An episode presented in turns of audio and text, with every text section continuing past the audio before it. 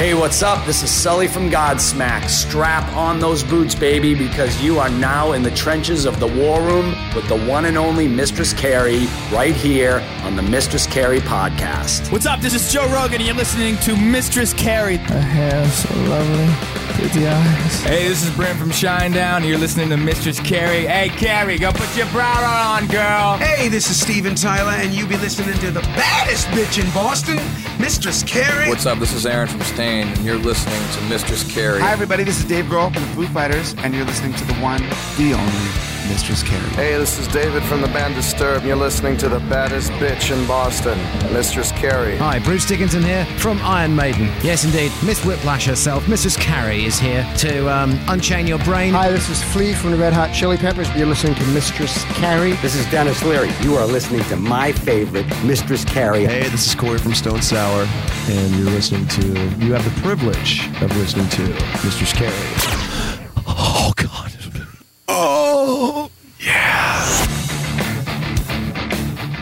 Hey, it's Mistress Carrie reporting for duty from MCHQ for episode 181 of the Mistress Carrie podcast. And before we get to this week's guest, Jae and Dave from Rubikon, I want to first wish you a happy Thanksgiving and second, remind you about everything you can find online at mistresscarrie.com.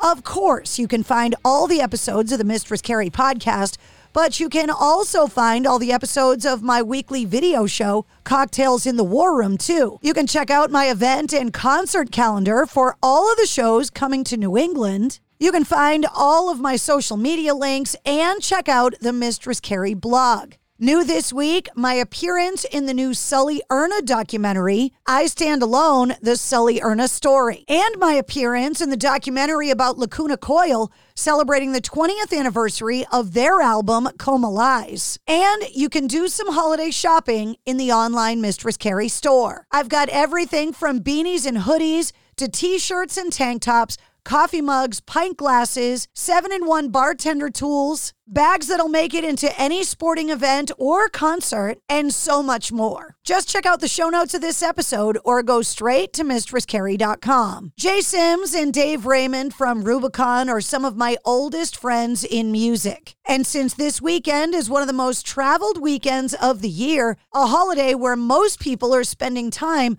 with those they love the most, I thought it was a great week to bring Dave and Jae on the show. The band Rubikon sprouted out of Boston more than 20 years ago, and the band is still going strong. Their new single, Lose It All, is out now, and their upcoming new album should be released in early 2024. To say these guys are part of my family would be an understatement. So, if you've never heard of Rubikon, I am so excited that you're finding out about them right here on the podcast.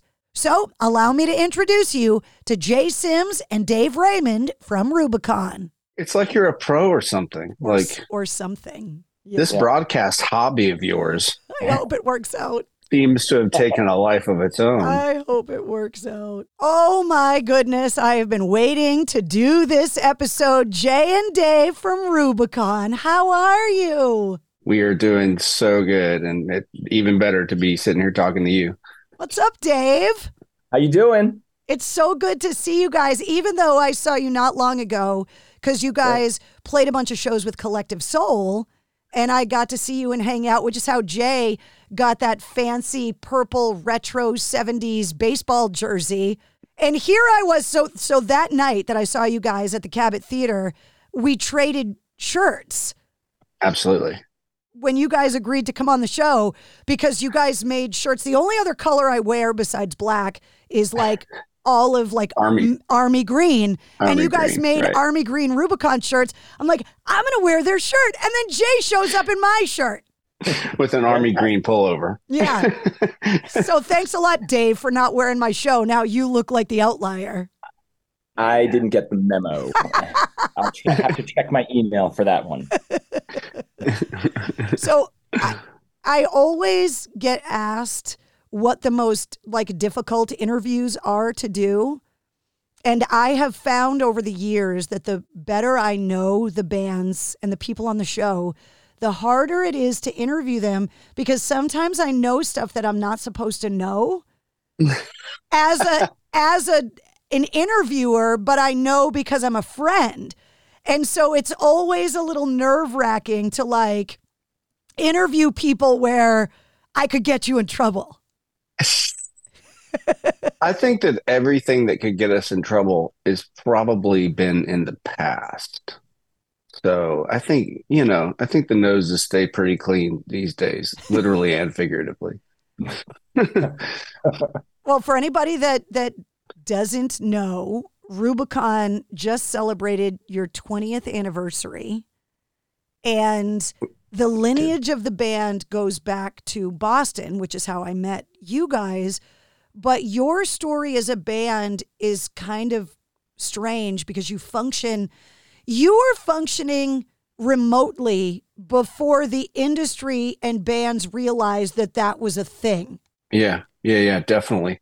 Um, you know, we like you said, we started in Boston. We were with each other, you know, every single day, and and uh, and then later as life progressed, you know, we all moved across the country and and in different spots, and um, yeah, I mean, we we've we've done a lot of remote writing and, and just idea sending and stuff like that, but we still, you know, we managed to get together. I don't know, maybe probably four or five times a year solely to do writing things, to get together and do writing things. But um, yeah, I mean, we wrote an entire album remotely. It was a American Dream Machine back in 2010, and that was completely remote. Um, Long before Metallica yeah. did it during the pandemic. Right. but uh, yeah, I mean, it's been a unique situation, um, but also extremely blessed and you know to to be able to still do it after all these years. And uh, you know with the same guys and and and to be extremely close friends and uh, closer than family in, in, a lot of senses. Anybody that's um, listening to this that's listening to you talk jae they're like that guy's not from boston. No. Because you no. can tell. No. Yeah I, I grew up in mississippi and um, started playing in bands there, fronting bands there, and um, you know was ran there for several years and just sort of exhausted my opportunities and my resources. And we used to do we used to like trade shows with um, uh, like Three Doors Down because they were from Biloxi and uh, we were stationed in Hattiesburg. But I literally moved to Boston on a whim. I I I, I went on a map and was like, you know, and and you know, great sports town. I'm a Celtics. I was a Celtics fan growing up in Mississippi. So yeah, moved there. Was in a band for about a year. Um, that I joined immediately upon moving, and then, um, but I knew all the guys in Rubikon. They were in another band um, called Johnny Wishbone, and they po- they basically poached me from uh, my other band, and I was happy to be poached.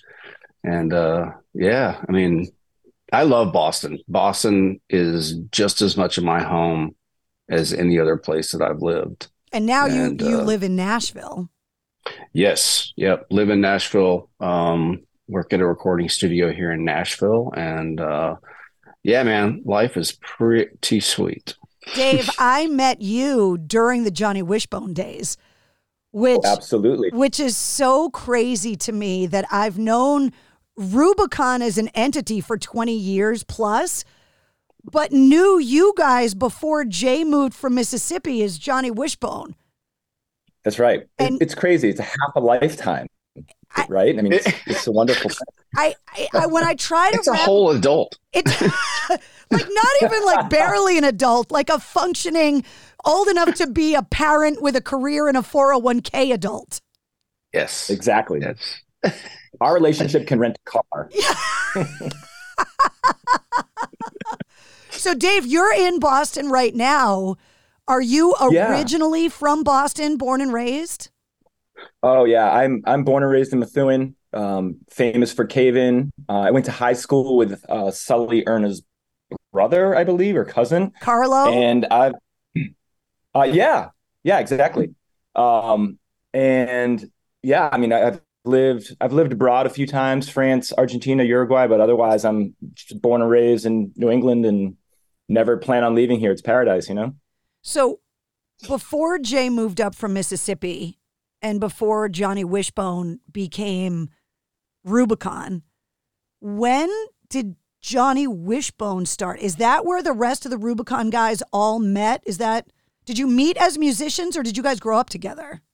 So our drummer and I, Doug, went to undergrad in Boston together. Um, we met, talked music from the first conversation, jammed a few days later, and he and I have been playing together for decades at this point. And we started Johnny Wishbone as a cover band in undergrad, and that I swear that first show that we played where they, you know, they handed us a thousand dollars and all you can drink, and we're meeting these chicks who were coming up to us, and it was like a light bulb went off over our heads, and it was like, huh, this seems to be the right career path. And so after undergrad, I had a chance to move back to France on Fulbright, and I declined it, which and to try to be a rock star, which my parents, of course, they didn't like that at the time. But I was, you know, my opinion was, hey, you started this, right? Like you got me my first guitar when I was a kid. You paid for lessons when I was, you know, getting to, you know, getting familiar with the instruments. So, um, yeah, no regrets. We did Johnny Wishbone. We kind of transitioned to being an original band.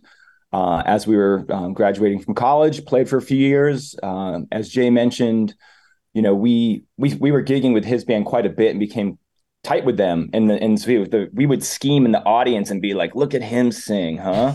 and so yeah, one day it just made sense to have that conversation conversation, excuse me, with Jae, and uh, it just all kind of clicked together. There's two ways to covet in rock and roll. You either covet the other guy's girl or you covet the other guy's band members. Mm-hmm. Oh, and here the, the crazy thing is, is that that that lust was also reversed. like we would play shows with Johnny Wishbone, and and I would sp- very specifically watch Dave and Huey, and like, and I was just like those, you know, like we could complement each other. I Wait, think. what was the name And of that so band? My oh, my first Boston band, Steelhead.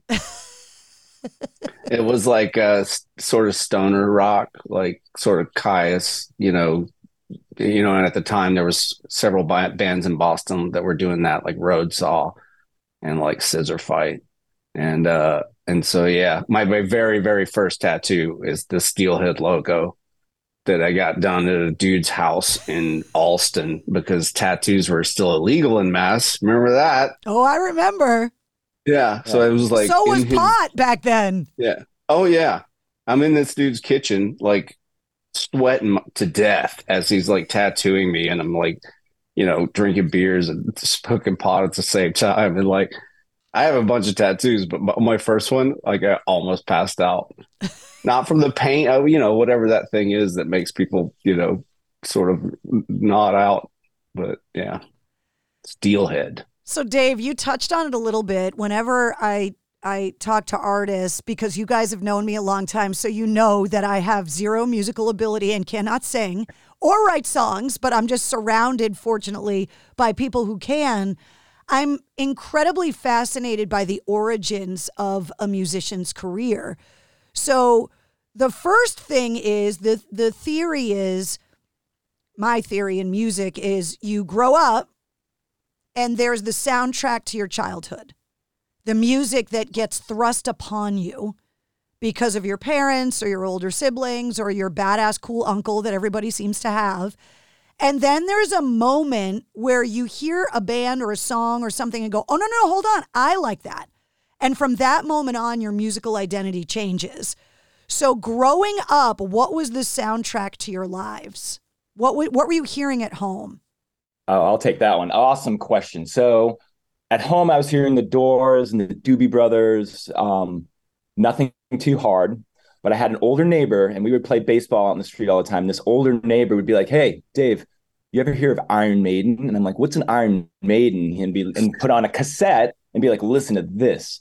And so he played, you know, early Metallica for me, and just blew my mind. And I just was like you know, from seven, eight years old, I was just full on metalhead. And it took me a good, probably until my early 20s before I started to listen to things outside of metal, if that makes sense. Well, especially that's growing my- up for us, the music that we listened to was more than just what we liked, it was who we were. I think music it's a lot more accessible and a lot more acceptable for people to have diverse musical backgrounds. But I think in the 80s specifically, the music that you listened to said everything about you to the rest of the world. Definitely. And so there's a lot of music that I like now that back in the 80s I would have been like, that sucks. yeah, same. Same. Yeah, I, I just went to, to one of my kids to Duran Duran a few weeks ago at the Garden. It was totally insane, an amazing show. And I never would have gone in the '80s if you were like Duran Duran. I would have been like, no way. You know, like if it's not Maiden or Metallica or Dio, it sucks, right?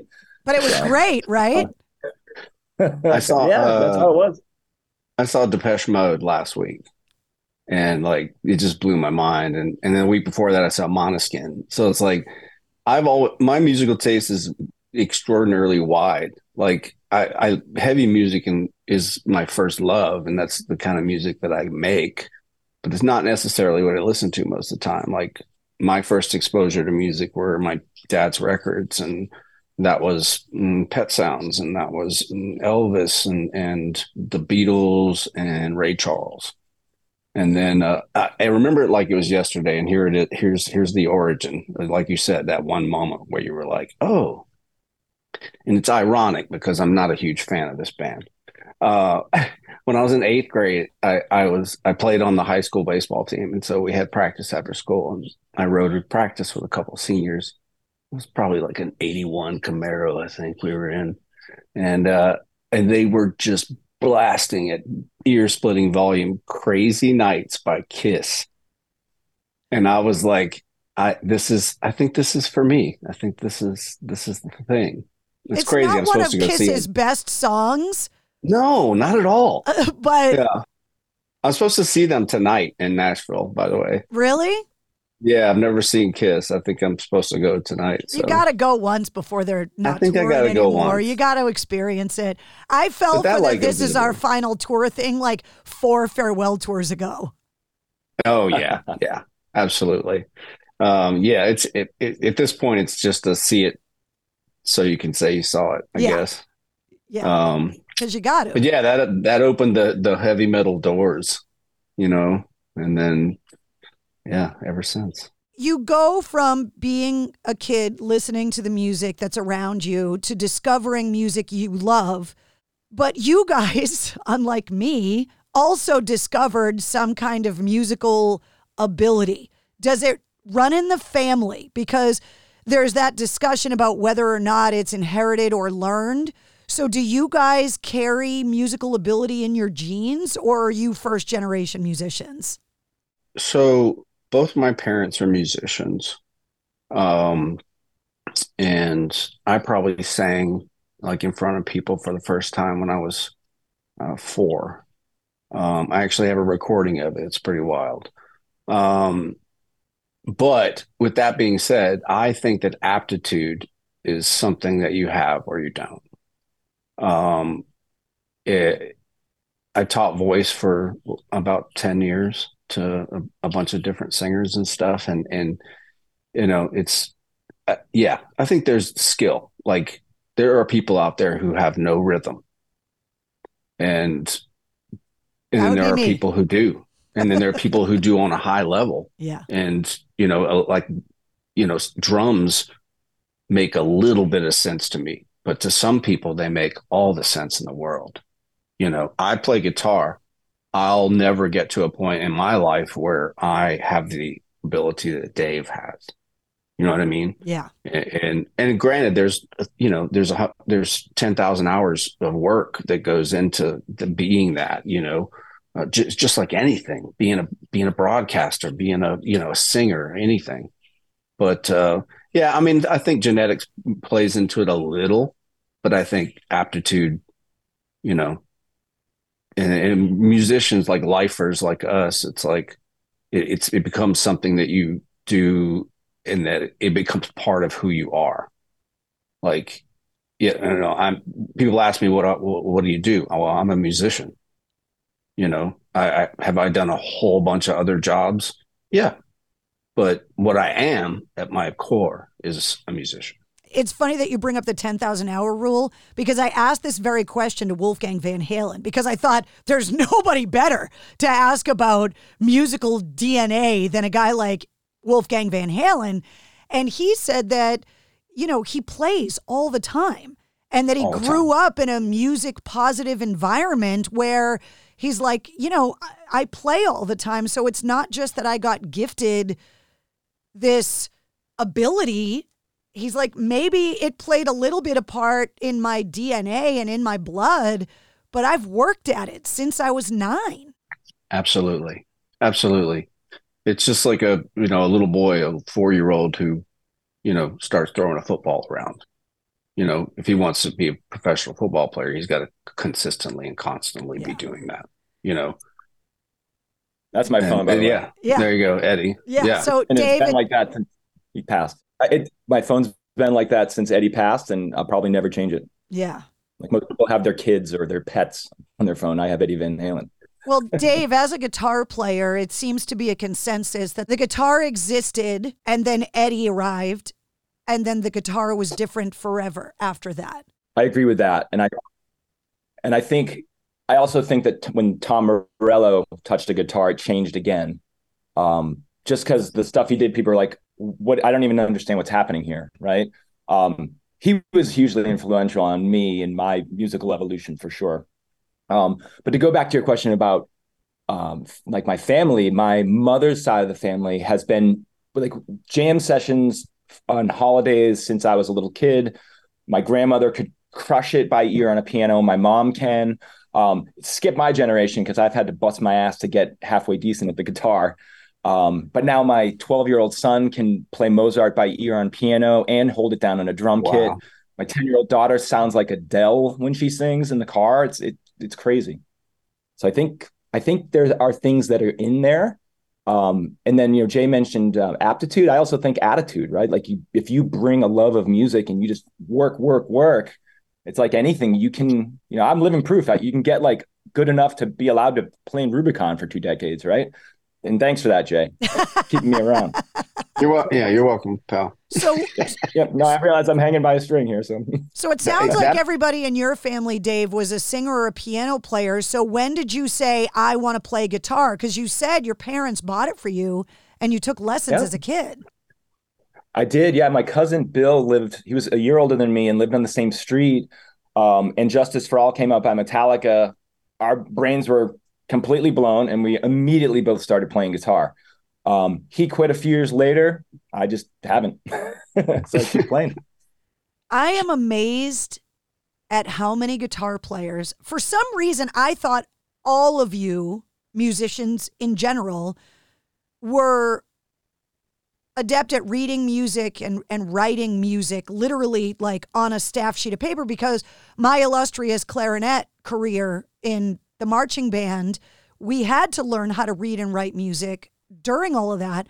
But when I interviewed Nuno Bettencourt, that's the one that really blew me over because I thought for sure he could read and write music as the language on a piece of paper. And he told me he couldn't. And I was like, what? So, the lessons you took, did you learn through family or the lessons to read and write music too? I did, yeah. And I learned to read jazz charts in high school as well. Um, but of course, that's you know back when the dinosaurs roamed, right? There was no YouTube. Um, you had tablature and you had guitar magazines, and I you know subscribed to all of them. And I literally have decades of issues piled up in my house. Um, and those were like the thing, right? Like you know, as soon as I'd see the new guitar magazine come out, I'd see a Metallica song in it, and I would like go hole up in my room and try to master that song. Um, but the tab tablature makes it a whole lot easier to make music accessible if you're not comfortable reading um, traditional notation. What was the first guitar that you ever had, both of you, and do you still have it? Well, okay, so I have a, a, a custom ESP shredder guitar that my grandmother bought me when I was in high school. She said, if you get straight A's this year, I'll get you any guitar you want. And I got this ridiculous red with black crack ESP shredder guitar. Um, it was stolen from me on tour I cried like a baby. And then I found it on eBay five years later and bought it back. And it's at a luthier right now being uh, being fixed up, but I still have that. That's like my my first real guitar. Oh God. Uh my first guitar was uh I had to learn how to play acoustic before my dad would buy me an electric guitar. So he had some it was like a gut it was a gut string classical uh, uh guitar which I still have. It's a Goya. It's a Spanish guitar. And then, uh, so I learned how to play some chords and stuff on that. And so he bought me this. it was a red Series 10 with one a single pickup in it. It was, I mean, just like one of the worst things you could probably buy. And uh, yeah, I banged around on that for years, and and uh, but no, I, I don't still have it. I do, however, jump on line every now and again to see if I could locate it, just because it'd be nice to have, you know. But I've I also, I mean, I've I've had 10 to 15 guitars that are, I don't have anymore that I wish I had back. and I just was pulling up a photo here. That that red guitar right there is is the the one that my grandmother bought. Oh me. hell yeah! Oh yeah, it's a ridiculous guitar too. It's actually quite amazing. It sounds and plays like I mean, amazing guitar. I can't yeah. count the times I've talked to a guitar player that has regret about trading in their first oh. guitar to upgrade or a guitar getting stolen. Like Mark Tremonti had a Les Paul that his parents gave him get stolen in Boston. And he's never been able to get it back. And so it it feels to me like as a guitar player, part of your soul and DNA is in it, and being separated from it, it it's like there's a lost love that's out there that you never get back again. It's heartbreaking. Theft is so violating. you know what I mean? Especially if it's something that holds not only material value but also like sentimental value. Yeah. Oh, yeah, man. I feel that. It's very telling for players when you get that guitar and you're up in your bedroom and you're trying to learn these songs. Um, Jason Hook from Flat Black told me recently that you get hooked when you can actually play something on a record to other people. And that's then you're like, okay, there's no turning back after that. So, what was the first thing that you guys could play for real on your guitar as a kid? For me, it would the first. I had a really cool guitar teacher in high school. He would teach me something theoretical, and I'd be like, "Hey, man, this is boring." And he's like, "Okay, great. Now I'm going to show you how to integrate that into "Rock You Like a Hurricane." Right. So that's like the first riff I ever learned and he taught me the theory behind the power chord and then he applied it in a way that spoke to me right? And i think a lot of music teachers would do well to follow that model of you know what do the students want to learn and you know sneak the education in there but give them what they're what they're looking for. Um, and i know i mean the first song i ever performed live was uh, i played three songs at a talent show in high school and we played uh, we played i am the walrus by the Beatles. We played It's a Shame About Ray um, by what is that? The Goo Goo Dolls, I think. Um, and then we played the the Just Say Ozzy version of War Pigs by Black Sabbath, um, which has Zakk Wylde absolutely burning it down on the guitar. And I took it took me months to figure that song out. Um, but yeah, I ripped that on, on stage in high school. So that's quite an eclectic collection of of for three songs. I'm impressed. I know, I know. It's uh, it, you know one of the other band guys was like big into the Goo Goo Dolls or whoever wrote "It's a Shame About Ray," and he's like, "Can we play this, please?" And I was like, "I don't, yeah, I don't care. I'll play whatever," you know. I make a That's corresponding great. playlist for every full length episode of the podcast, which, if you're listening right now, you can go in the show notes. So I make a playlist of all the songs and artists that get referenced in the interviews in the hopes that maybe somebody for the first time didn't know that song by the Goo Goo Dolls or didn't know I Am the Walrus or whatever it is. And they go into the playlist so that they can easily find it. And um, this is going to be an eclectic playlist. it is. It is. Well, I was going to say earlier, if you were to cruise around the country uh, in a van with Rubikon, you would go from Mos Def, who's one of our collectively like our favorite rappers of all time. We go right into like Shadowboxer by Fiona Apple, right into something by Megadeth, and then into something by like the James Gang. Right? It's like we are all over the map. Yeah, didn't used to be that way. Yeah, no. Dude, my first, well, I mean, I sang a million songs when I was young, and and but the first song I sang for me actually is for my girlfriend. Patience, Guns N' Roses. Oh, that was the that was the one. Did you put it and on she, a mixtape, you romantic bastard? No, dude, I sang it in front of her. Whoa! Yeah, but that was uh, learned on guitar, which is, I mean, that's such a simple song, but for me, it was a big deal at the time.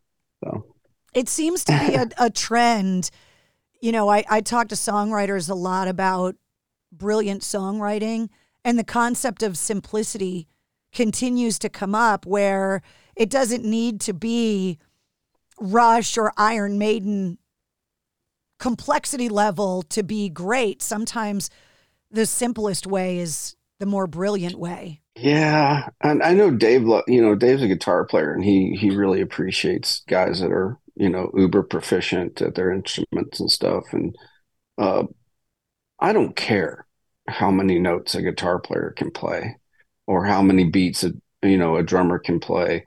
Uh, I'll give you an example. Like, I was a massive Tool fan. I saw Tool on Lollapalooza. I had never heard of them. They were on a side stage. At the same time, they were playing with Rage Against the Machine on that side stage, and I was just my jaw was on the ground. And so their first three records I thought were just absolute brilliant hard rock, technical, technical prog metal, you know, like I loved it. And then then they I feel like they just started wanting to show up show how good they could play all the time. You know what I mean? 10 minute songs, 11, you know, these huge jams. And, that, and that's where I fell off. Like, yeah, yeah, less, I mean, less is more applies in a lot of, a lot of scenarios, but like, I, for me, it's always song first.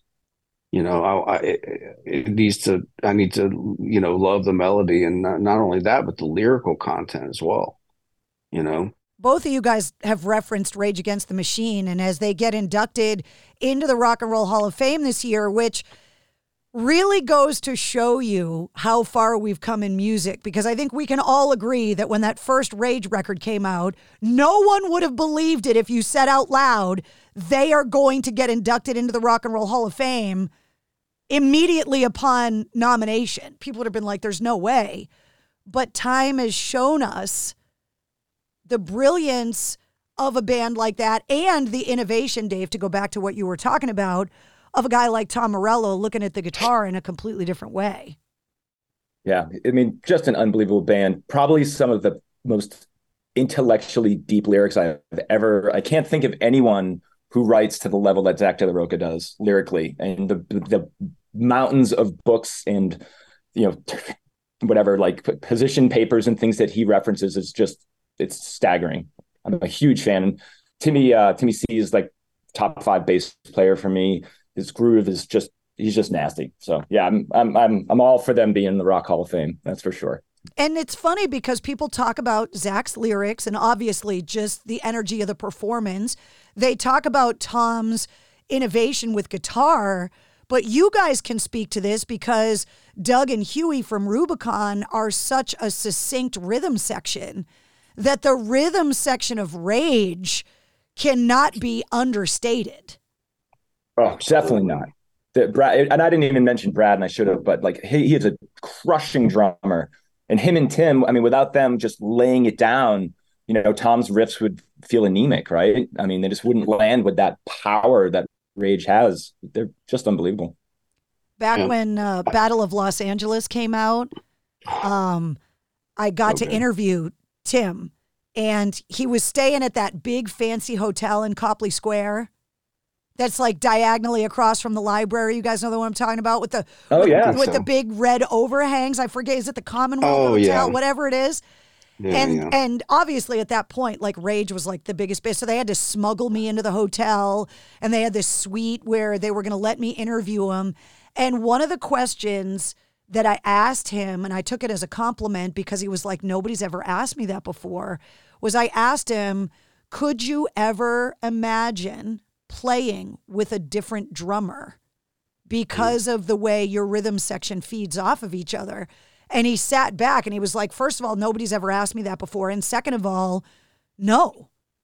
Like, and I bet Brad would say the same thing about me that he and I are these two puzzle pieces that have to be together in order to create the music that we create. Right. I, I agree with that wholeheartedly. Um, we have had to in the past do a show or two without Doug, our drummer, just because booking happened. It was, you know, we don't cancel, we don't cancel stuff. So it had to happen and so uh, and it was like after that where we were like, I don't know that we're ever going to do this again. because was it fine? It was fine. You know, every, people at the show probably didn't know the difference, but we sure did. You know, and, and it's like when I'm on stage with my guys with Rubikon, I don't think about anything. I don't think about is this going to go right? Is this going to go wrong? I'm not. I'm not worried about any of it because it's like I, I have as much confidence in all of them as I do myself, and it just becomes this breathing sort of entity. Mistakes happen, of course. Mistakes always happen, but you don't even you don't even notice them, you know. And it's it's autopilot with Doug, our drummer. Like nobody else could be Doug, and and you know, there's technical drummers, there's technical, there's guys out there that can play a million more notes than than than Dave, and there's guys out there that are better technical drummers than Doug, and guys out there that can sing me under the table. But in this unit, in this thing, it's perfect. I second that wholeheartedly. And I, I would add the following I try to practice with my eyes closed because when that happens on stage and it's we're just a living, breathing organism and the music's just flowing through you, it's it's a religious experience for me. Truth. And I think uh, I think when when you achieve that with a band or or with your art, it's I mean, you know, we wouldn't have driven the hundreds of thousands of miles that we've driven together if we didn't love doing it, you know? And and those moments on stage make it all worthwhile. All the the loadouts in a snowstorm and the 4 a.m. drives on icy highways, like it, the when you're on stage, it makes it all worth it. The, what you guys are talking about, the closest that I can get to that is a situation like this. Because I've been on the radio and behind a microphone for decades now, but by myself. I've never been part of a show where you had to look at each other and know what each other was doing. It was always just me. So the only time I can even fathom what that sharing of a experience is like is being in a situation where I'm interviewing someone else or a bunch of other people at the same time trying to juggle it all. I can't imagine doing it in front of thousands, even though I know people are listening to it after the fact, doing it live in front of thousands of people just going like, God, man, I, I hope he's in on this thing because my ass is out right now.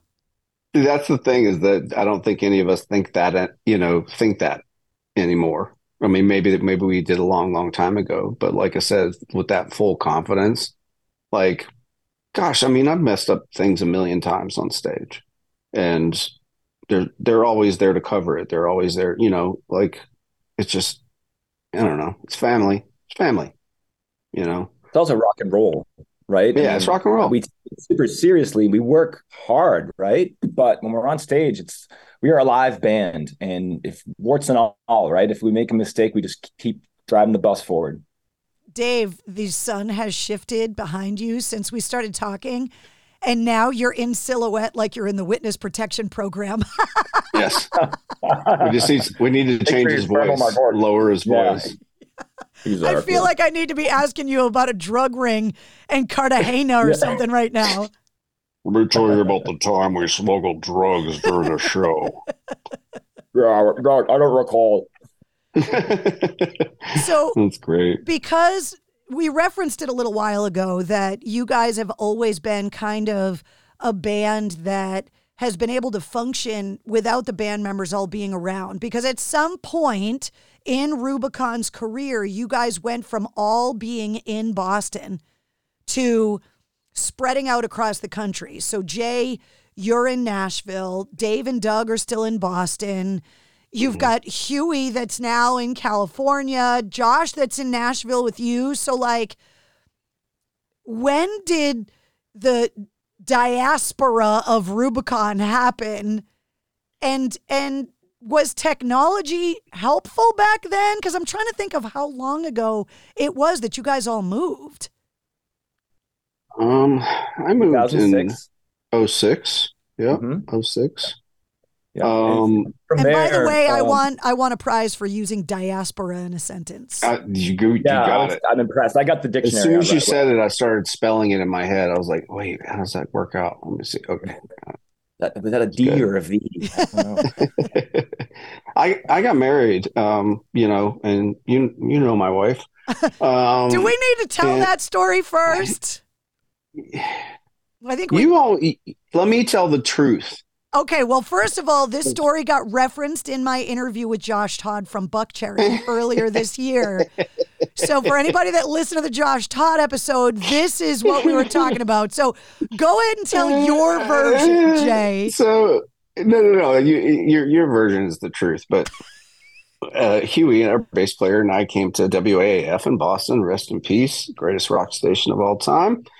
Um, and we were coming in to give you a record. I think one of our our new album or Yeah. something, and we walked into the the the lobby and and the the gosh, why am I I can't receptionist the receptionist just the prettiest little thing I ever saw. And uh, I uh, ignored her completely. Uh, Huey talked to her a little bit. And then we went and had our meeting with you. And in that meeting with you, I was like, hey, can you, because I, you know, I'm s- sort of a bitch and, and gutless. Uh, but I was like, hey, can you get me, uh, you know, that girl's, uh, you know, information or uh, phone number or something? And, uh, and so we left and like you you messaged me back and you were like okay here's a number and and uh and so I eventually called her and started talking to her and and it was shortly after that that she realized that she was not talking to Huey because Huey our bass player is you know tall and he's beautiful and, If you uh, guys so were she- the A team, he would get cast as face. Like he would get he would totally get cast his face he's a he's a We- handsome guy, and Yeah. Side note: We went as the A team for a show on Halloween night at the Rock Pile in Saugus, rest in and peace, uh, Rock. and it was a absolute disaster. uh, anyway, But did he but get yeah, cast no, as wait. face? no, he was uh, he, he was face. He was face. he was face. I was. he was face. I was. The Baracus. You were I Hannibal. was Hannibal. I wore like a big belly suit, and then uh, yeah, Doug was Howling Mad, and Yeah, Howling Mad um, Murdock. Steve Flagg hosted the show. We got hammered before Hammered. we played, and Steve is now my cousin, which is crazy.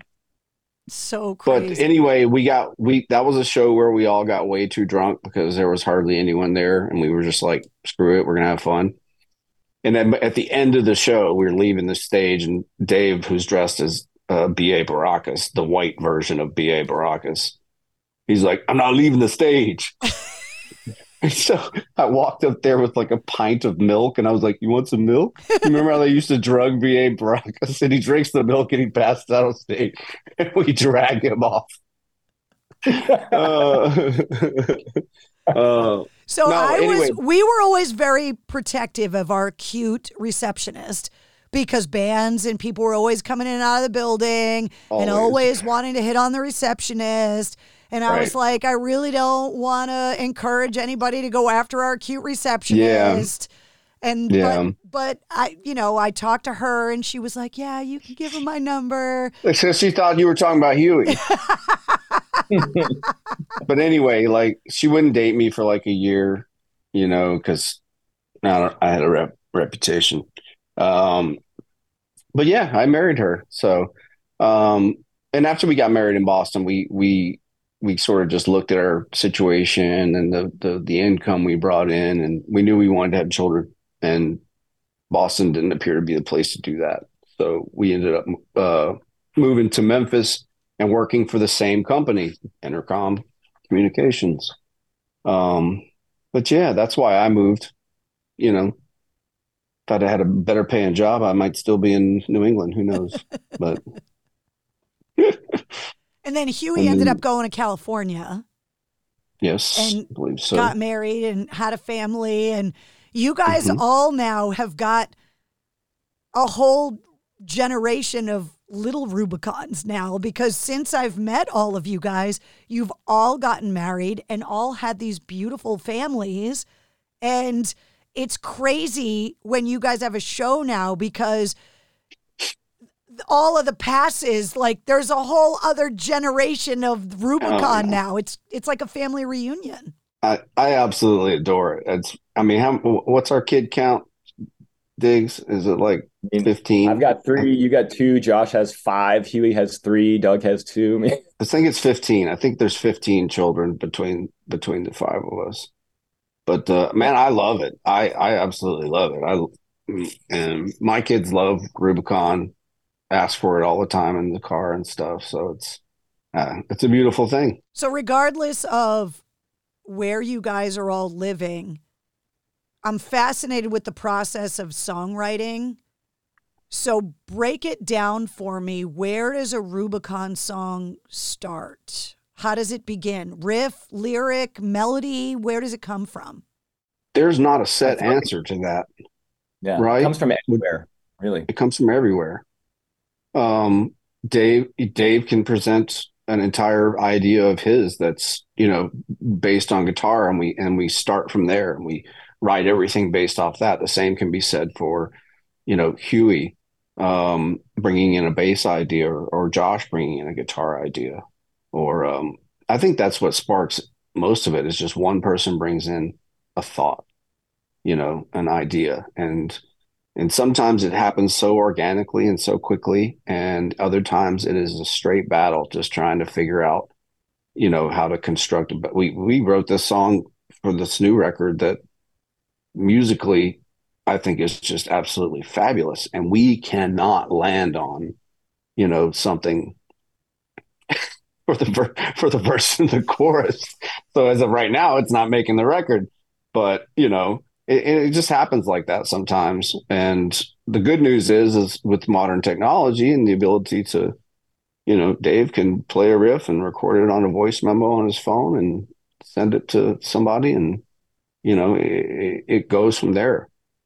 Um also like everybody i'm not a primary guitar player in in rubikon but there we've got guitar parts and songs that were my idea and we've got a whole lot of vocal ideas vocal stuff in our songs that were dave's ideas you know or doug's ideas. And i i love that. I adore being part of that collaboration. Because i personally i don't i don't i think um you were talking earlier about you know like your your radio you're doing stuff on your own. You know i I don't know that i could do that. I don't know that i'm talented enough to do that um It's basically being in a padded room talking to yourself. The only thing Right. that makes me not committed to an asylum is that the microphone's on. Yeah, absolutely. I mean, I've considered doing solo stuff over the years, but that's just, I don't think that's who I am. I think I'm a band guy. You know, I fell in love with bands, this gang of four, this gang of five, and this brotherhood. And, you know, I hate, I hate it when like all these famous bands are, are they, they, they don't like each other anymore. They hate each other. And it's like, you guys you you know you rode the lightning you you you did all this stuff and you did it together like what's so big that you can't be friends you know what i mean I ask Like- bands all the time, what's harder to keep together, a marriage or a band? I have never, ever had one tell me a marriage. Never. i would i would agree. I'd agree with that. Um you know and i'm a you know like I, I like a lot of musicians. I'm a crazy person. And i'd be lying if i said that there weren't multiple times in my life where i did want to walk away. Um but that you know most of the time that comes from just a headspace of uh, you know you're in a certain headspace and you feel that way. And then once you snap out of it you're like "Nah, i really didn't feel that way you know You talk about the new record, so give me the details on what's going on with the new music. Yeah, so we are actually all getting together in Nashville uh, in a couple of weeks to hopefully put the final nails in this thing's coffin. Um, I think I have a couple of guitar tracks, some solos to to to fill in. Jae has some some vocals to figure out, and then we got, as Jae mentioned, we have one song where we are all over the moon about the music, and just can't agree on what the the the vocal melody should be. And so it's one of the rockinest things we've ever done, and it's just sitting on the back burner. I hope it sees the light of day. The concept of a producer comes up a lot because to me, imagining being in your shoes, pouring my soul into these heartfelt lyrics or all of my emotion into this music and then have some guy walk in and tell me they don't like it or they want to change it. Maybe it's because I work alone so much that I, that would crush me to the point where I don't know if I would recover. So, is this an example of why a producer is invaluable in a situation? In a song like this where where somebody needs to come in from outside to kind of referee and move these pieces around, is this where a producer is really needed? Thousand percent, yes. And I would say we as a as as humans, we have grown to, like we built layers of respect for each other over the years where if any one of us is like guys i just i'm not feeling it like we hit the brakes and we we listen right? Um, but that's taken years and we've had you know plenty of temper tantrums. I remember one time we had a, a, box fan in our band space. I couldn't get this riff. We had been drinking all day and i just had this tantrum and i just punched every blade out of the fan. I had blood all over my hand um, which the convenient song title. Uh, and I mean, these things happen, but we've never taken out that kind of rage on each other. Um, you know, when we've run into impasses on the on the writing process. On the on the producer front, um, you know, music is so subjective. You know, there there's there's stuff out there that people adore and worship that I don't connect with. There's and there's stuff that I think is genius that other people don't connect with. You know, that's the thing about art you know uh, one painting looks good to one person it doesn't to the next. Um it takes a bit of maturity as an artist to work with a producer to be able to relinquish a little bit of control. Um i'll give you an example.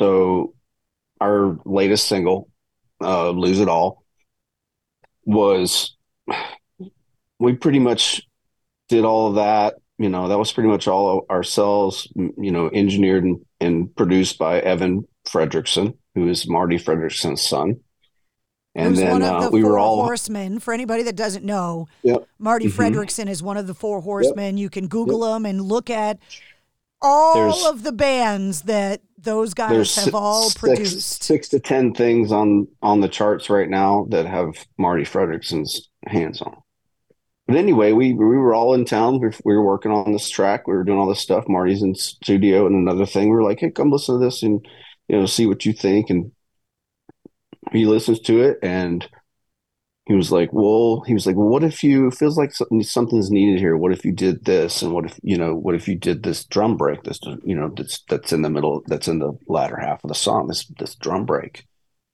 And um and we were you know, most definitely in the receiving sort of headspace for for that. And we tried it. It elevated the song. It didn't detract from the song. It elevated it. You know, I think that's what a producer can do is is elevate something. Um, me being here in Nashville, I've, I've actually had the the privilege to produce a couple of records myself, and it it's just an ear. It's an ear that's not you, because anything that I and you create on our own, we're definitely going to be biased towards, you know, and have I had my feelings hurt before by producers and engineers? A hundred percent. I've definitely had my feelings hurt by my bandmates. A hundred percent. But I think as a as a musician and an artist, you sh- you need to learn that maturity and be able to accept that is is a producer's uh, opinion gospel? Absolutely not. And if you're an artist or a band and you feel extremely strongly about a certain thing that that producer's not feeling, well, then you need to stand up for yourself and you need, you know, definitely this is what I feel, you know, like I feel super strongly about this, then it shouldn't be touched, you know. Um, but I think uh, I think a great producer is invaluable, you know, and just like just like everything else, a lot of producers have different temperaments and different personalities, and so working with one may not be as as fun or you know enjoyable as working with another. But um, I love the I love a producer. I love a collaboration. I love people who can hear things differently than me. I feel the same way. Yeah, and I mean, to Jae's point, I've had my feelings hurt before. Um, when I brought lyrics to the table, when I brought riffs, I brought whole songs. I mean, I have a whole album that I wrote that we never touched. And it's like, oh well, you know, um, having someone who can, you know, redirect a conversation between band members, even ever so slightly, is really valuable because you can get, you know, we've known each other for so long and we've you know been all over the planet together and like we can get stuck and because of our the way our relationships have, have grown and grown so tight and so having someone come in and say what about this? um, can often really help like change the energy move a song forward and get past you know a challenging situation. I remember one weekend we were all in boston and we do these writing weekends where we lock ourselves in our band room for like 12 hours right? Buy 100 beers and like lock ourselves in the room. We did three days on one song and it never worked. We never got past it. And everyone like went back to their respective homes that weekend like oh like our time together is so precious and we didn't get the thing out um and that song's dead like that that's never coming back um but I don't, boy, I don't remember what that was. That yeah, I, yeah, right. I was writing on banjo at the time. If that that's what. Hey, that that's what we'll do. We'll, we'll have Marti listen to the uh, the the the mystery song for the new record. totally. If it can unstick it, let's do it. Steven Tyler told me in an interview once. I asked him because obviously they're a band that's been together, broke up, replaced a bandmate, got back together. So I asked him, "What's the biggest fight you remember Aerosmith getting into?" And he was like, Well, there was a lot of them that I don't remember. But one of the biggest fights he could remember, him and Joey got into a knockdown, drag out fight over the drum intro of Rag Doll. Mm. The doom, da, doom. And yeah. he wouldn't tell me whose version is on the record, um, who ended up yeah. being right. Yep. And he was like, but it got nasty. Like things were getting thrown and argument, like it got bad over the intro to one of the most famous intros of one of their biggest hits. Yeah. It's crazy. Yeah. It's crazy. We had a we've had a song on our last album that we did. Uh we have a song on that that was a it was a huge fight in the studio over that song. And it had to do with my vocal and i wanted my vocal to be a certain way. And uh, we ended up it was pretty heated. Not physical but just you know verbally heated. And eventually you know i cut the song maybe five six takes. And then uh yeah hated that song for the longest time and it's one of my favorites also I, I bet you the beginning of uh rag doll is probably brad's idea like the third party came in and said, just do it like this. And Seriously. the two fighters, right? They neither of them won. Yeah, it's like they you got to bring the ref in and call it a draw because it's just like, yeah. you know. But it but it's so funny to me because songs become so iconic to the fan, right? Like you were talking about your love of Eddie Van Halen. Like I bet going back and listening to early versions of Van Halen songs because we know how they ended up. Mm-hmm but to hear the demos and to hear how the song changed through the creative process, like it would be so weird to us to hear those early versions and how they've changed so much to become the iconic Van Halen song that we know and love now. Yeah, I totally agree with that. And I can tell you from from Rubikon, I have versions of songs where it's, you know, me playing into a voice memo and then eventually it's Doug and I in a room with the, a phone perched on an amp, and it's just drums and guitar. Then eventually, you know, Doug and Huey and I in a room jamming, and and you know, I have like these songs that are like layers of sediment, right? And you can go back and unearth the initial skeleton and be like, huh, yeah, we were onto something because you know, years later, sometimes that that thing that you started, you know, whatever in your basement evolves into a song that makes it to the album, and it's it's really fun to go back and and dig through those layers and and see how it started. It's like that uh, that Peter Jackson docu series about the Beatles. Did you watch that? Where you oh. can watch Paul McCartney and you're like, wait, I know how the song ended up. But watching his brain pull those ideas out of the ether, to me, as someone that can't write songs, it was fascinating to kind of be a fly on the wall and be able to observe it. Absolutely, and that coming from some, I, I was I was um, just as amazed as you, and I do write songs, and I was just like but no, flabbergasted at that whole process. I love that documentary because it really humanized all of them. Um, and you saw like internal conflict, and you know everybody was pissed that Yoko was around. She wasn't just around; she was sitting in the middle of the room knitting. Okay. but the but yeah, you're it's amazing. Uh, one of my favorite parts in that documentary is uh, uh, where they're trying to find the line. Um, the Tucson, Arizona, like because they went through like two or three different. You know, I can't remember the first part of that.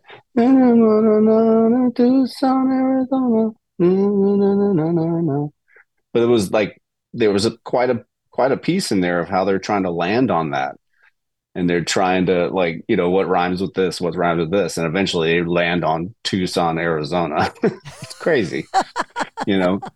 And that's what it is. That's what the creative price process is you know? Like i've done a few co-writes on some songs here in nashville and it's just like what do you want the song to be you know what do you want the song to be about and once you land on that it's like okay so what do you want to say you don't have to think about lyrics really you just have to figure out what you want to say and then from what you want to say, figure out a way to sing it. So, you know what I mean? But I love that documentary. It was absolutely fascinating.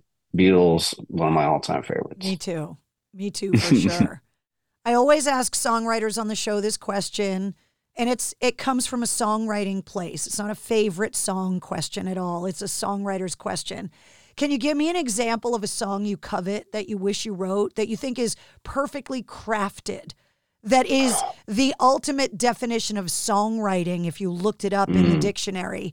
But then you got to mm. break mm. it down as a as a songwriter and tell me why you think it's so brilliant. Any artist, any genre, that doesn't matter. Okay. Um let's see. I think you take a song like Purple Rain, you know.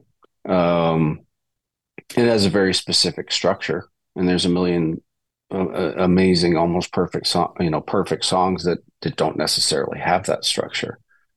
But that that song in particular has everything for me. It has uh,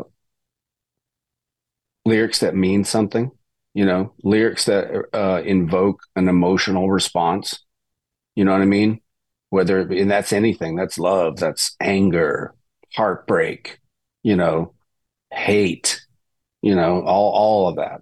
You know, for, when I'm listening to music, I need music to elicit that from me. I need to feel joy. I need to feel something. And if I don't feel anything, any of those things, then it practically means nothing to me. So, Purple Rain, amazing verse, incredible singable chorus, and then but then musicianship on top of it you know, one of the greatest guitar players that ever lived. Um, I just got back from Paisley Park, by the way. Um, and uh, yeah, to me, to me, that's that's a perfect example of a perfect traditionally written song. You know, verse, chorus, verse, chorus, instrumental break, chorus. you know, um, and I mean, most pop songs and have that kind of uh, form and you know, that sort of makeup.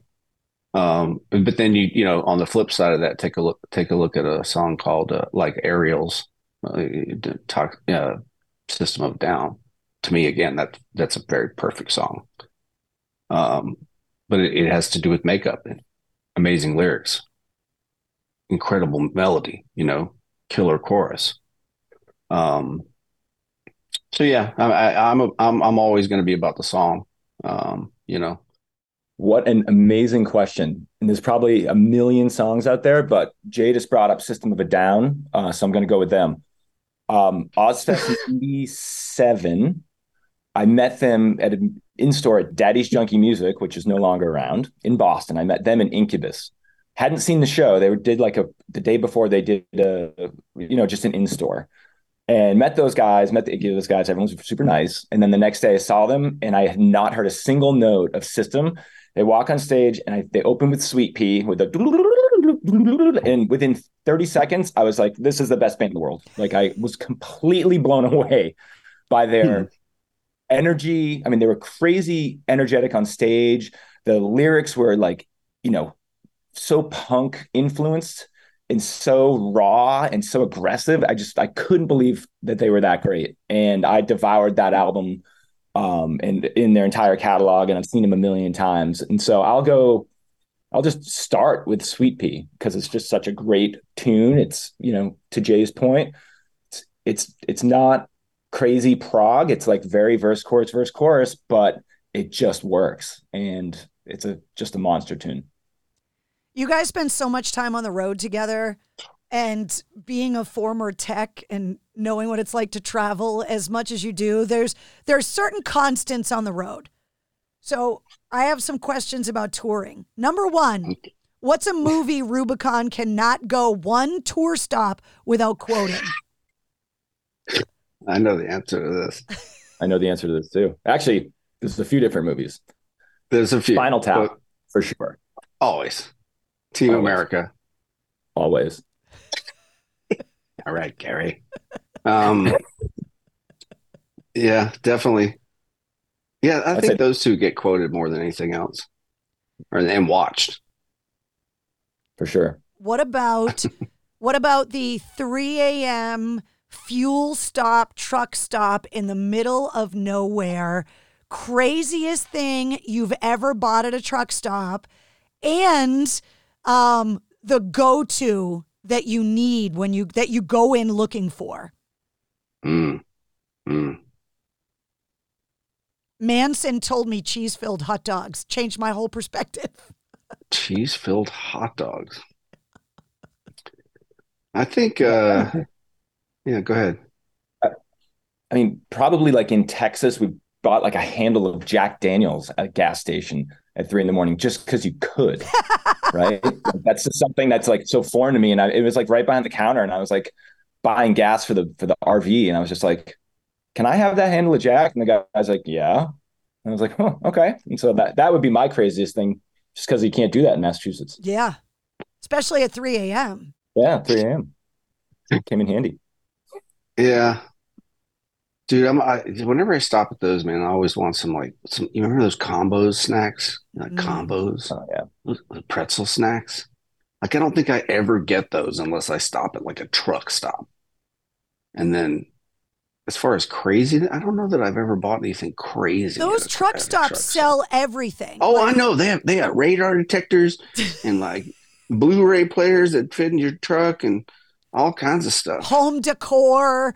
It's like a decor. pharmacy. It's it. You could literally solve all the world's problems at a truck Like a stop big- at 3 a.m. A big case with like Lord of the Rings knives. you know you've seen them. They got you know it's like Gandalf's dagger, but it's got an American flag on the handle. It's like I don't get it. You didn't don't get it, but you did get it. you bought it. And we, we- I would say, I mean, we've showered at those truck stops uh, a couple more than a couple times. Those showers have probably kept bands together way longer than they would have before because the shower was so needed. So Oh, yes. needed. Back in the day, we were we toured the country and we all lived in this RV. It was like a Class C RV, and and uh, it was my dog went with us, so we had a dog that lived on the RV with us, and uh, I think at one point there was like a twelve day stretch where no one had been able to get a shower. Oh, You know, or yeah, we had know, a show every night. Remember that? yeah, we had a show every night. We never we never shows. took days off. Um, Yeah. it got it got pretty ripe in there, you know, with the dog and everything else. Showers are necessary, man. well, that brings me to the geezer question. That's what I call it. I'll preface it by saying that I never brought up a musician's like pets really before.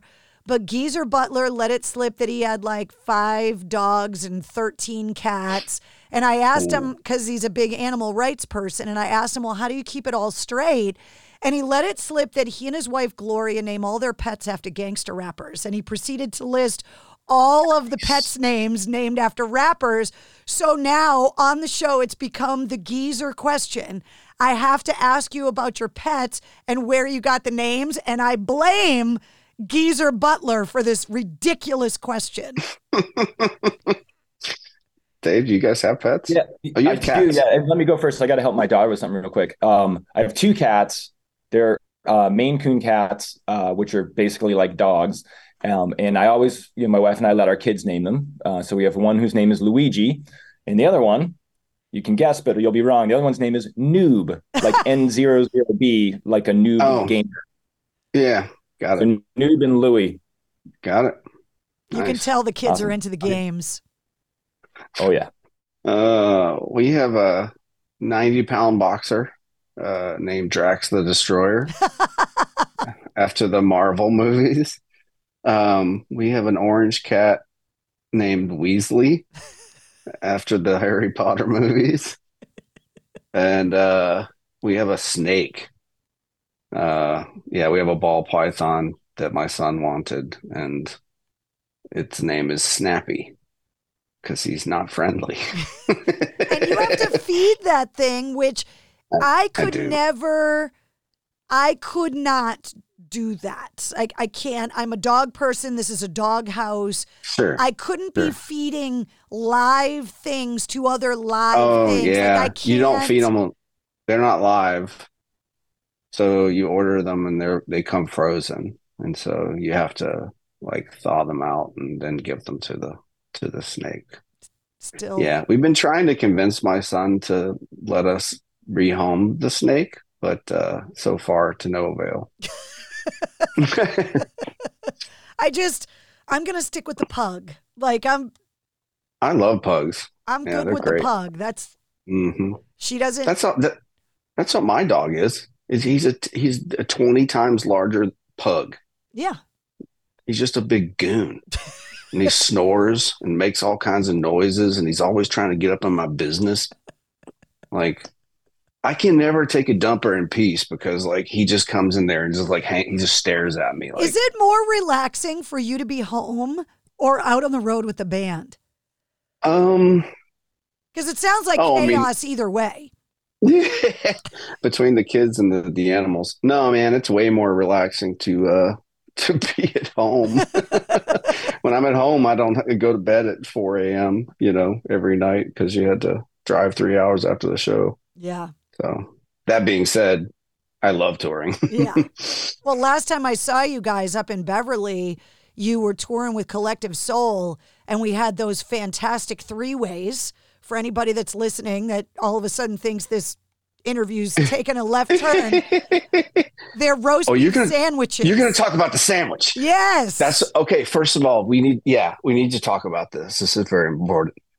that was the greatest sandwich I ever had. I'm getting emotional thinking about it. It was the greatest sandwich I ever had. and I wasn't going to eat one. Like, you came back from there, like, oh, we went to the bar next door. Yeah, so me All- and you me know, and all our friends and you- yeah, we yeah. were looking for food because you guys know that I'm bitchy normally, but when I'm hungry, it's like ten times worse. So I'm like, Yeah. somebody needs to feed me. I need to know where I can get food, and they were like. Go get roast beef sandwiches that right over the bridge in Salem, Yeah. Mass. And the North Shore of Massachusetts is known for these Yeah. roast beef sandwiches. Oh, I know. And cheese, mayo, and barbecue sauce is what's called a three way. And so Huey and I went on the roast beef sandwich run and we brought them back and you were like, "No, no, no. I I don't want a ro- uh, no, I don't want a roast beef sandwich, but we got you one because I freaking knew that you were going to come around." Well, so I wasn't I wasn't necessarily hungry, but you guys sat down next to me and you all- you started eating and like you guys are like almost done and I'm, the smell I couldn't take it anymore. And then I was like, "Is there another one of those?" And you were like, "Yeah, there is." Best. Oh my gosh! Like I I, I got to find out how to get them to mail me some or something. Shout out to Spencer Charnas from Ice Nine Kills. He's the guy that introduced me to my first three way. So good, Yeah. so good. Yeah. Yeah, I'd take that over an actual three way. and my wife, yeah, definitely because I'm married. Duh. Duh. Wait, wait. What if I was part of the mix? What? Would you consider if I was part of the mix? Would you reconsider, Jae? I mean, Hmm. technically, we're having one right now. If you really want to get technical. You sure are. Going Uh. That's great. So before I let you guys go, the holidays are coming up. Give me your go-to holiday tradition. Crazy sweaters, signature dish, like like what's the the holiday tradition that you you cannot live without? My wife does prime rib every every uh every Christmas, and does the like the horse. She makes the horseradish sauce and all that stuff, and that's amazing. We do cinnamon rolls Christmas morning, always, and then uh yeah, up until like three years ago, we did the elf thing with the kids, which was so much fun because you can easily go on iTunes and just download an elf laugh. And so I would go through the house doing this little elf laugh, and they would come running out knowing that it had moved.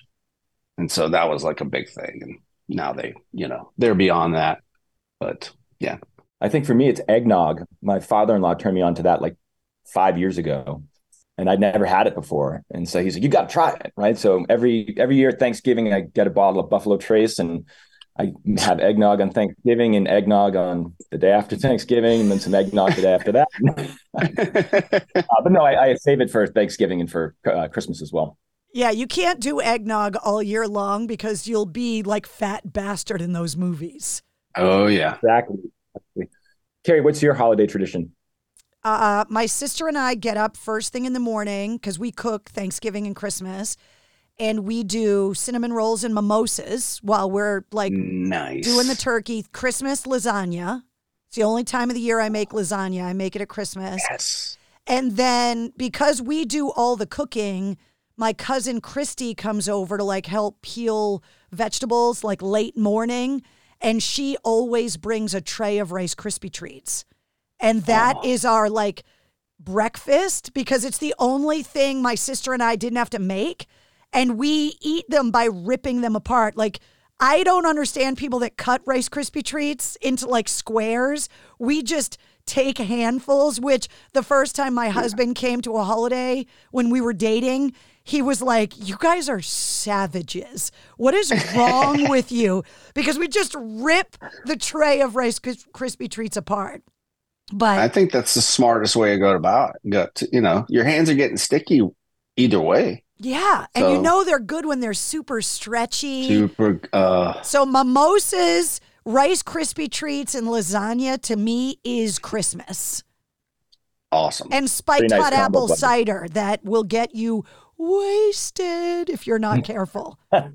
I make it to Yeah. tailgate Pats games too. And if you don't show it the respect it's due, it'll knock you on your ass. yeah. But isn't it funny how certain things associate with like like that day? Like it's just Absolutely. yeah. You ever eat Thanksgiving dinner and you're like, man, why don't we make this food more often? Because it's a pain in the balls. Yeah. Yeah. But like we have like green bean casserole, and like sweet potato casserole and stuff like that. And it's like stuff's so good. I will tell you guys, stuffing in a waffle maker the next day is the greatest bread for a hot turkey sandwich you will ever have. We call them You just stuffles. you just you just changed the game. Dude, I'm telling you, leftover stuffing in the waffle iron, you'll never go back. I'm gonna make Mickey Mouse wa- stuff in waffles in my Mickey Mouse maker. You'll never go back. They're freaking delicious. um, all right, so we gotta we gotta talk business before I let you guys go. What's the plan for Rubikon in 2024? You obviously have a new record you're trying to finish up. So what's going on after that? Well, we've got um, the singles out now, and we're working on the rest of the record. Um, I think what we're shooting for probably is a record release at the beginning of the year. Um, we have a show coming up in the first December 3rd in California with our Burrows in Buckcherry.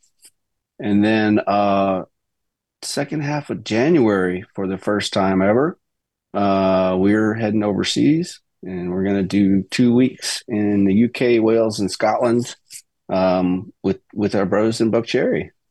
And then um yeah, after that we'll we'll see what's next. Buckcherry's one of the bands that works with Marti Frederiksen that we were talking about earlier. And Josh Todd Definitely. told me that you guys fish from time to time. Oh yeah. Is he a Yep, good yep. fisherman? He always Yeah, he's a good fisherman. He's he likes to bass fish and that's what I like I enjoy doing that too. So when they were here during the the cycle for the last record, uh, he and I would split at like three o'clock and go fish till till dusk in my my little boat. and uh, yeah, what a sweet guy. Love him to death. And uh, it's it's it's not it's it's very very much like a family atmosphere when we when we get to tour with those guys. Um, and the same can be very well said for, like you mentioned earlier, Collective Soul. What a what a sweet, what an amazing group. And uh, I had never met guys. Ed Roland before until we all hung out at that show. He's oh my gosh, he's he's great. He's he's just a character and just the sweetest guy. So, but yeah, So you got a lot going on next year. Obviously, when the record comes out, you'll have more of I you'll have more of an Yeah. idea of what the rest of the year touring wise is going to be. man, we would really love next year to to to be able to do some of these nice festivals, Rockville or or, or something like that. You know, um, uh, not only to play them, but to just to you know meet a lot of these great bands and these acts and stuff that are that are out. But um, yeah, I mean, we're going to be pretty active um, next year. We'll just see where it all shakes out after the UK. Well, it was good to see you guys. Thank you for coming on the show. Thank you for having so us. much. It was our Wow. absolute pleasure. We got to do this more Best in the business. Just to say hi because it's nice to see you guys. Like I don't get to see you all that often, but modern Right. technology I every now and again solves problems. So it's good that I got to see. you. Definitely, definitely. Yeah, it's our pleasure. Thank you so much, Carrie. Love you, Great to see sis. There they are, Jae and Dave from Rubikon. The new single Lose It All is out now. And of course, is featured on the corresponding playlist for this week's episode. All you got to do is check the show notes. You'll find all the Rubikon links and some of Jae and Dave's links as well, all the Mistress Carrie links, and the link to this week's corresponding playlist that features all of the Rubikon music and all the songs and artists that we mentioned in the episode. I make a corresponding playlist for every full length episode of the podcast, and of course, new episodes come out every Wednesday. If you liked what you heard, don't forget to like, follow, and subscribe to the Mistress Carrie podcast. On top of the full length episodes, you also get the sit rep every weekday, which breaks down all of your rock news and music headlines and entertainment updates in about five minutes. And you never know when we're going to release a bonus episode. You can find me live every Tuesday night at 8:30 Eastern on my official Facebook page for my video show Cocktails in the War Room. And of course, you can always listen to the Mistress Carrie show on your radio. Get the details on all that and more at mistresscarrie.com. And while you're on the site, don't forget to do some holiday shopping in the online Mistress Carrie store. The Mistress Carrie podcast, a proud member of the Pantheon Podcast Network.